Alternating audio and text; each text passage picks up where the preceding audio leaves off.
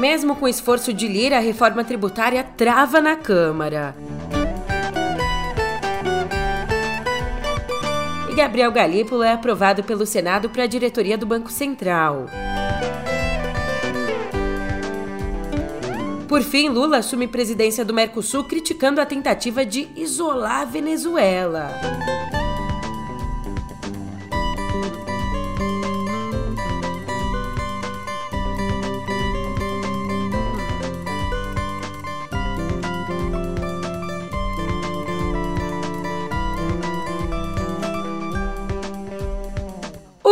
Ótimo dia, uma ótima tarde, uma ótima noite para você. Eu sou a Julia Keck e vem cá, como é que você tá, hein? Nessa quarta, dia 5, sem mais enrolações, o papo, a economia é número, é um papo direto. Eu só não sei se é um papo reto, porque as negociações elas estão dando várias e várias curvas. E essa é uma conversa que a gente tem que ter agora, adivinha, no pé do ouvido. Música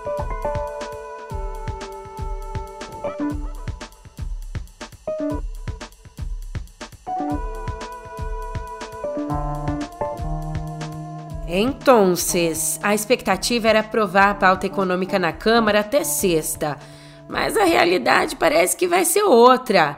Alvo de uma ofensiva lobista, além da pressão de governadores e prefeitos, a reforma tributária dominou e travou a agenda. Líderes partidários e técnicos legislativos afirmaram ao painel da Folha que pautar a reforma para essa semana foi um erro um erro de cálculo do presidente da casa, o Arthur Lira, que teria tentado impor o ritmo dele sem consultar os líderes e as bancadas.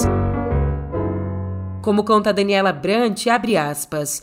Nos bastidores, alguns veem ainda uma intenção do Lira, do alagoano, de desviar a atenção das investigações sobre desvios no kit robótica. Fecha aspas. Que sim, que não, eu não sei. Eu sei que vale dizer que, além da reforma tributária, Outros dois projetos são centrais para o governo. A votação do voto de qualidade no CARF, o Conselho de Administração de Recursos Fiscais, né? A votação para ver se vai valer esse voto de qualidade nesse tribunal que vai decidir sobre o recolhimento de vários impostos Votação que estava prevista para essa segunda, mas que acabou sendo adiada por conta de alterações no texto, alterações que foram incluídas pelo relator, o Beto Pereira. E aí que, considerando o regime de urgência dessa votação aqui, enquanto ela não acontecer um outro projeto, o arcabouço fiscal não pode ser votado. Aliás, essa nova regra fiscal ela também tem mudanças adicionadas ao texto, só que pelo Senado. Diante disso, uma avaliação clara do governo e do Congresso é que a concentração de tantas pautas estratégicas numa mesma semana acabou tumultuando as negociações. Voltando ao primeiro e talvez né, mais importante desses projetos, a reforma tributária, o relator dela, o Agnaldo Ribeiro, disse ontem à noite que ao menos três itens foram alterados. 1. Um, a definição de regras para o Conselho Federativo. 2. O Fundo de Desenvolvimento Regional. E 3. Um novo cálculo de transição para o Imposto sobre Bens e Serviços, o IBS, um novo tributo que une o ICMS e o ISS, os dois que são recolhidos atualmente por estados e municípios. Olha, o primeiro ponto, o Conselho Federativo, é um conselho que está previsto para gerir a arrecadação desse novo tributo, o IBS. E mesmo sendo um motivo de queixa dos governadores, o conselho vai ser mantido, mas agora com um detalhamento de como vai ser a formação dele. Também à noite, o Lira divulgou uma nota reiterando que pretende votar a reforma até sexta e que continua ouvindo todos os setores da sociedade em busca de um consenso. É, ele está insistindo na data dele, na agenda dele nos planos dele, mas o Congresso está mandando recado. Temos nosso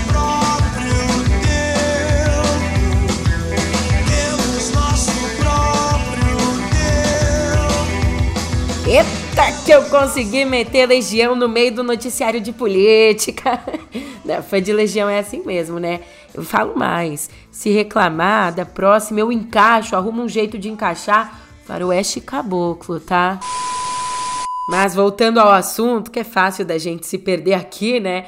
Os prefeitos e governadores que temem perder a arrecadação Com esse novo tributo, o IBS, eles estiveram ontem em Brasília para discutir e defender mudanças no parecer da reforma tributária. Ali, o presidente da Frente Nacional de Prefeitos, Edivaldo Nogueira, que é também prefeito de Aracaju, ele reafirmou uma posição contra a reforma da maneira que está sendo conduzida. Existe um consenso do Brasil é, o consenso de que o Brasil precisa de uma reforma tributária, porque, na verdade, os tributos do Brasil é um certo manicômio, né? Muita tributação, tributação e duplicidade, mas, obviamente, que uma reforma tributária ela precisa ter algumas questões que são essenciais. A primeira delas é manter o pacto federativo. Uma reforma tributária não pode ser feita em que um ente federado tenha tudo e os outros entes percam que essa é a essência dessa reforma tributária apresentada. É por quê? Por conta do fim do ISS? O fim do ISS e, a diminui, e o aumento dos impostos. Por exemplo, vai ter setores da economia que vão ser tributados. É, o setor de serviços vai ser tributado. Hoje, uma média do setor de serviços é 18%, 19%, pode passar para 28%. Né? Então, isso vai causar um impacto nas cidades, porque isso vai aumentar preços, isso vai a, colocar uma corrida das pessoas, vão sair, vão usar mais ainda os serviços públicos. E o ISS, que é um imposto que cresce significativamente, né? É, nós, como esse imposto foi instituído na década de 80 com a Constituição, hoje ele representa 12 a 18% da arrecadação dos municípios, e isso vai ser incorporado é, em um único imposto e os municípios não vão ter nenhuma capacidade de gestão sobre ele. Então nós perdemos aquilo que é essencial, que é o município ter capacidade de gerir os seus impostos para poder prestar um serviço melhor à sociedade. Olha, essa, essa reforma tributária, como ela está apresentada, ela vai ser a maior concentração de impostos no governo federal da história do Brasil. Então, o governo federal vai ficar com mais impostos, os governos estaduais vão ficar com mais impostos e os municípios vão perder Hoje o município já é, a, é quem detém a menor fatia do bolo tributário no Brasil. A União fica com 60%, os estados com 22, 23 e os municípios com 16. Quem também disparou contra a reforma foi o governador de Goiás, o Ronaldo Caiado. Eu nunca imaginei na minha vida, com a vivência que tem de Congresso Nacional, que um dia chegaria um texto com um absurdo como esse chamado Conselho Federativo. Isso é coisa de venezuelano. Nós fomos eleitos pelo voto. Você realmente desestruturar o ente federado e criar um conjunto de forças com 27 representando estados e 26 representando os municípios. Qual é presidente da República que não faz maioria dentro de qualquer conselho? Qual governador que não faz maioria dentro de qualquer conselho? Quer dizer, isso é mortal. Não se admite de maneira nenhuma, tá certo? Na tese de que nós devemos simplificar, que realmente retire daquilo que é 100% é, e dado pela Constituição brasileira, prerrogativa nossa. Mas vamos lá. Um pacto, esse, esse Conselho Federativo, é algo que realmente espanta todos nós, Principalmente eu, como parlamentar, que foi a vida toda, gente. O que é isso? Conselho Federativo para decidir sobre meu Estado, sobre as prefeituras do país. Quer dizer, vai me passar uma mesada. Se eu estiver bem com o conselho, eu vou receber o fundo de compensação. Se eu não estiver bem no conselho, eu vou receber o fundo de desenvolvimento regional. Eu vou ser o quê? Um ordenador de despesa ou sou um governador eleito pelo povo? Ele ainda defendeu a guerra fiscal entre os estados. Abre aspas. É consenso que a reforma do sistema tributário brasileiro é necessária e urgente. Fecha aspas. É assim que começa o manifesto assinado por mais de 70 economistas e empresários em defesa da reforma tributária. E são nomes de peso, tá? Afonso Celso Pastore, Armínio Fraga, Edmar Baixa, Guido Mantega, Maílson da Nóbrega, Jorge Gerdau e Pedro Passos estão entre os signatários. E o manifesto segue pontuando que, abre aspas, essa mudança tem sido discutida há 35 anos e a atual proposta foi ampla e democraticamente debatida nos últimos quatro anos. Agora temos a melhor janela para aprovação das últimas décadas. Fecha aspas. Já o presidente do Instituto Brasileiro de Planejamento e Tributação, o IBPT, o Gilberto Luiz do Amaral, ele afirma que a proposta tem sim qualidades, mas também tem grandes defeitos, ressaltando ao Estadão que a principal qualidade é simplificar o sistema tributário brasileiro, que hoje é complexo, mas alertando que, abre aspas, o IVA sair de uma extrema complexidade para uma simplificação de alíquota única, com poucas variações, é uma ingenuidade. Olha só, do ponto de vista político que deve ser feito para passar a reforma, né? O Kennedy Alencar analisa que, abre aspas, só Lula e emendas parlamentares salvam a reforma tributária. Tem que liberar a emenda e não tem jeito, é uma reforma importantíssima, fecha aspas. Enquanto isso, falando de quem está no comando da grana, o Gabriel Galípolo foi aprovado como novo diretor de política monetária do Banco Central. No Senado, ele recebeu 39 votos a favor e 12 contra, além de uma abstenção. E os senadores também aprovaram por 42 a 10 o Ailton de Aquino Santos no comando da diretoria de fiscalização. Com mais aí de 25 anos de Banco Central, ele vai ser a primeira pessoa preta a assumir uma diretoria da autarquia. Pegando o embalo aqui na dança das cadeiras, a tão falada troca de comando no Ministério do Turismo pode acontecer ainda nessa semana. Pelo menos, né, pelo que disse ontem o ministro das Relações Institucionais, o Alexandre Padilha. Eu, particularmente, trabalho para que a gente possa fazer é, é, esse desfecho, essas agendas ainda essa semana, porque eu acho que é um tema que tem é, caminhado é, no sentido de uma mudança por um pedido de uma força partidária que, que é natural. O marido da ministra, Daniela Carneiro, atual ministra do Turismo, o marido dela, o prefeito de Belfor Roxo, Vaguinho, esteve ontem ali no Planalto para finalizar as negociações.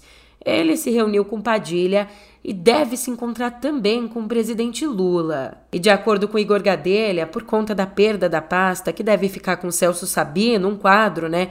Um outro quadro do União Brasil, lembrando que a Daniela Carneiro está perdendo o cargo porque ela está tentando essa troca do União Brasil para outro partido, partido do marido, Republicanos. Bem, de acordo com Igor Gadelha, por conta dessa perda da pasta que deve ficar com Celso Sabino, existe uma grande chance do casal, da Daniela e do Vaguinho, receber cargos no segundo escalão, principalmente no Rio de Janeiro. Enquanto que o Sabino já tem atuado informalmente ali na área, no turismo. E já que a gente tocou aqui no nome do presidente. menos de uma semana depois de dizer que o conceito de democracia é relativo, ao assumir a presidência do Mercosul, o Lula reconheceu que existem problemas sim na Venezuela, mas defendeu que o bloco não deve isolar o país comandado por Nicolás Maduro. Escuta só o que ele disse em referência à inelegibilidade por 15 anos da principal candidata da oposição, a ex-deputada Maria Corina Machado. E com relação à questão da Venezuela, gente, todos os problemas que a gente tiver de democracia, a gente não se esconde dela, a gente enfrenta eles. Eu, eu não, não conheço pormenores da, do problema com a candidata na Venezuela, não conheço pormenores, sabe? Eh, pretendo conhecer. Eu tive com o Papa Francisco agora e assumi o compromisso de falar com o Daniel Ortega na próxima semana a respeito da, da disputa lá com os setores da igreja. Naquilo que a gente puder contribuir, quem tiver relação, sabe, quem puder dar um palpite, quem puder conversar, nós temos que conversar. O que não pode é a gente isolar e a gente levar em conta que apenas o defeito está de um lado, os defeitos são múltiplos. Então nós precisamos conversar com todo mundo. Ainda na reunião de cúpula do bloco em Puerto Iguaçu, na Argentina, o Lula afirmou que os países do Mercosul devem responder de uma forma rápida e contundente às condições propostas pela União Europeia. Condições consideradas inaceitáveis. Condições ainda propostas o quê? Para a conclusão do acordo comercial negociado desde 99. Estou comprometido com a conclusão do acordo com a União Europeia, que deve ser equilibrado e assegurar o espaço necessário para a adoção de políticas públicas em prol da integração produtiva e da reindustrialização. O instrumento adicional apresentado pela União Europeia em março deste ano é inaceitável parceiros estratégicos não negociam com base em desconfiança e ameaça de sanções. É imperativo que o Mercosul apresente uma resposta rápida e contundente. E ali, Lula também voltou a defender uma moeda comum para transações entre países do Mercosul. Já o presidente do Uruguai, o Lacage Pou, disse que vai manter as negociações de um acordo bilateral com a China caso Brasil, Argentina e Paraguai decidam não se juntar à mesa de negociação. E pela quarta vez seguida, o Uruguai se recusou a assinar o comunicado conjunto do bloco. Ao mesmo tempo, em Israel, a temperatura segue alta. Nove pessoas ficaram feridas em Tel Aviv depois de um palestino atingir um ponto de ônibus com uma van. Ele chegou a deixar o veículo e esfaquear uma das vítimas antes de ser morto pela polícia. E dos nove feridos, ao menos três estão em estado grave. O atentado aconteceu um dia depois da maior operação militar israelense na Cisjordânia em 20 anos, uma operação que deixou ao menos oito mortos na cidade de Jenin, cidade que oficialmente está sob controle da autoridade palestina. E segundo Israel, a operação que teria prendido 120 suspeitos de terrorismo. Essa operação deve durar mais 24 horas.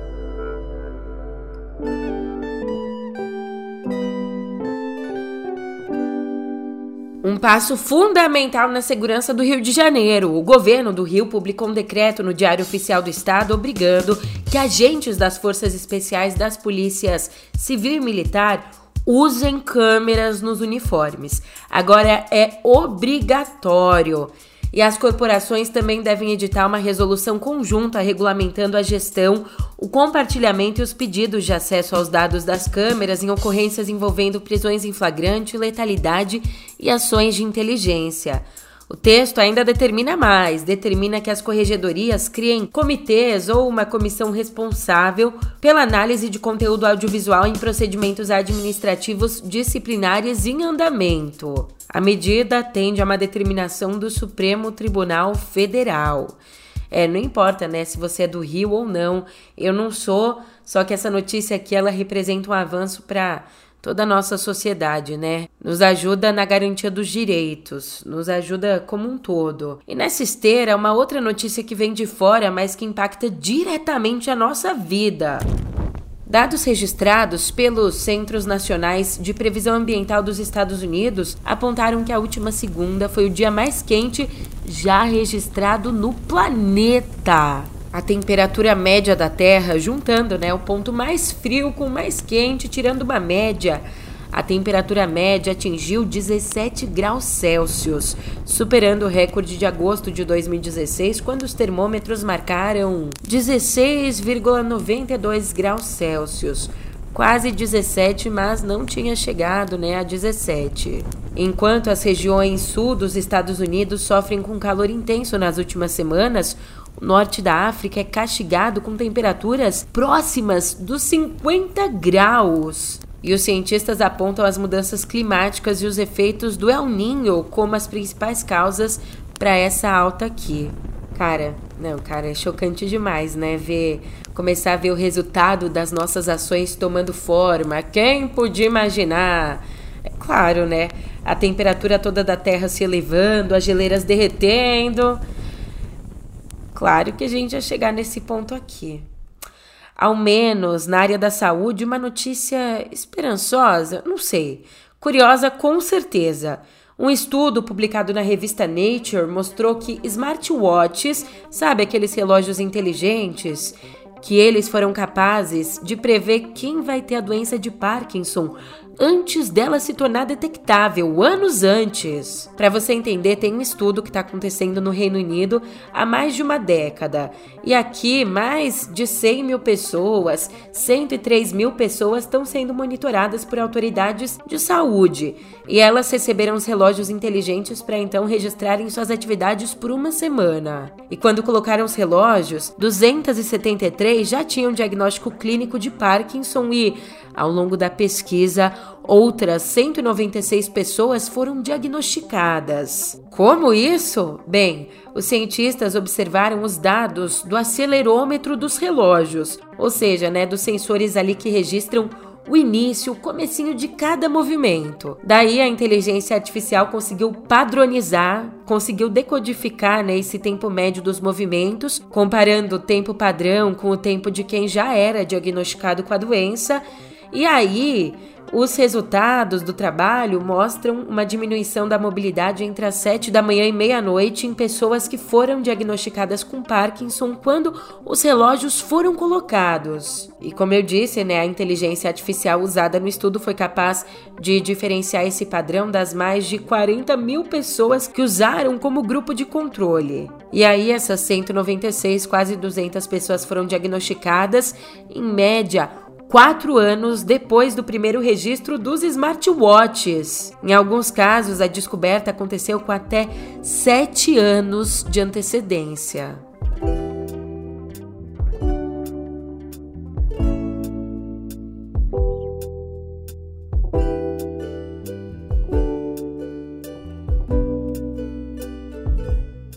Não quero lhe falar, meu grande amor as coisas que aprendi nos discos. Quero lhe contar como eu vivi e tudo o que aconteceu comigo. Viver é melhor que sonhar. Eu sei que o amor é uma coisa boa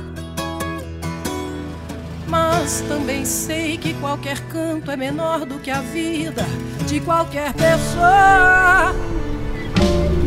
Você me pergunta pela minha paixão. Digo que estou encantada como uma nova invenção. Eu sei de tudo na vida. Boa parte da internet se emocionou com esse anúncio aqui, que é um anúncio da Volks. E nesse anúncio, simplesmente a Maria Rita canta como nossos pais em dueto com a mãe, a Elis Regina, morta há 41 anos. Só que, mesmo com essa emoção toda, a propaganda reacendeu o debate sobre ética de usar recursos de inteligência artificial e deepfake para recriar rostos e vozes de pessoas mortas. Nesse caso aqui, a tecnologia foi usada só para recriar a imagem em vídeo, né? Já que a voz da Elise cantando essa música já estava registrada. Mesmo assim, a propaganda ela se encaixa numa caixinha bem da polêmica, a dos duetos de cantores mortos com outros vivos, com o uso da inteligência artificial. A família da cantora autorizou o uso, mas advogados alertam que existe sim um vazio na legislação para proteger a imagem de pessoas diante do avanço dessa tecnologia, né? Abre uma brecha gigantesca. Volkswagen 70 anos. Sucesso que passa de geração em geração. Mas, escuta só o que Mauro Ferreira diz. Ele aponta que abre aspas. O dueto virtual de mãe e filha mexeu com os seguidores das duas cantoras, mas o encontro de Elis com Maria Rita resulta artificial como a ferramenta que as uniu. Falta emoção. Além do mais, a escolha da música resulta equivocada. Como Nossos Pais é uma canção em que Belchior fez Desiludido, um balanço geracional do pouco ou nada que sobrara do sonho dos anos 60. Apresentá-la como uma canção festiva, como a trilha de encontro de gerações, é atentar contra o sentido original da letra. Fecha aspas. Eu não sei não se faltou emoção assim. Mas, voltando à atualidade, a atualidade nos traz uma notícia bem tensa. Olha só, um dos mais celebrados e ousados diretores teatrais brasileiros, o José Celso Martinez, de 86 anos, ele foi internado ontem no Hospital das Clínicas de São Paulo depois de um incêndio no apartamento dele na zona sul da capital. De acordo com os médicos, o diretor do grupo Oficina teve 40% do corpo queimado. Mas, de acordo com a sobrinha Beatriz Correia, os pulmões estão funcionando normalmente e o estado de saúde dele não é mais grave. O marido do José Celso, Marcelo Drummond, e um amigo que também esteve no apartamento, os dois tiveram intoxicação por fumaça, mas foram liberados pelos médicos.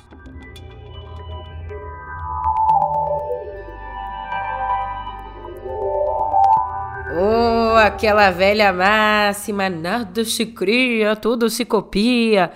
Minha mãe estava certa pelo visto, porque a Meta agora se prepara para lançar um novo serviço, o Threads. Basicamente um clone do Twitter baseado no Instagram.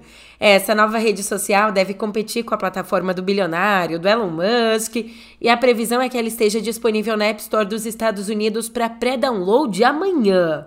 Na loja, o Threads se apresenta aí como um aplicativo de conversas de texto onde, abre aspas, as comunidades se reúnem para conversar sobre tudo, dos tópicos importantes para você hoje até o que estará em alta amanhã, fecha aspas. Ou seja, um Twitter. Mas, mesmo com o aplicativo independente, o Threads será parcialmente integrado ao Instagram e assim os usuários da nova rede social já vão ter o seu público existente proveniente do Instagram, podendo também manter o mesmo nome que usam ali no Instagram, manter o nome nessa nova plataforma. Arroba Carlos, Carlos Piloto 3. E aqui os usuários vão poder curtir, comentar, republicar e compartilhar postagens de texto. É um Twitter. Ai, ai, ai. E você pode chamar a meta de tudo aí, menos de boba, porque eles aproveitaram um momento bom para lançar o Threads. O lançamento da plataforma acontece poucos dias depois do Twitter limitar a leitura de posts dos usuários, se apresentando aí como uma alternativa. Só que, mesmo com esse projeto aqui, a Meta vem trabalhando também em outras frentes. O WhatsApp, que também né, é um aplicativo deles não costuma ser a melhor opção quando a gente pensa em enviar fotos, vídeos em alta qualidade. Isso porque o app aplica uma compressão às imagens automaticamente, reduzindo a resolução delas. Mas a Meta está testando agora uma nova função no WhatsApp para viabilizar esse envio. A opção vai ficar disponível num menu para o usuário escolher se deseja mandar o arquivo em HD. E esse recurso ele já está sendo disponibilizado para alguns testadores beta que instalaram a última atualização do WhatsApp Beta para Android pela Play Store. E ela vai ser liberada para mais pessoas já nas próximas semanas. Em breve, a opção também vai chegar ao iOS, tá? Enquanto não chega, eu chego. Eu chego mais no pé do ouvido. Mas só amanhã, porque agora eu tô indo nessa. E amanhã, você sabe, a gente se vê por aqui. Até lá!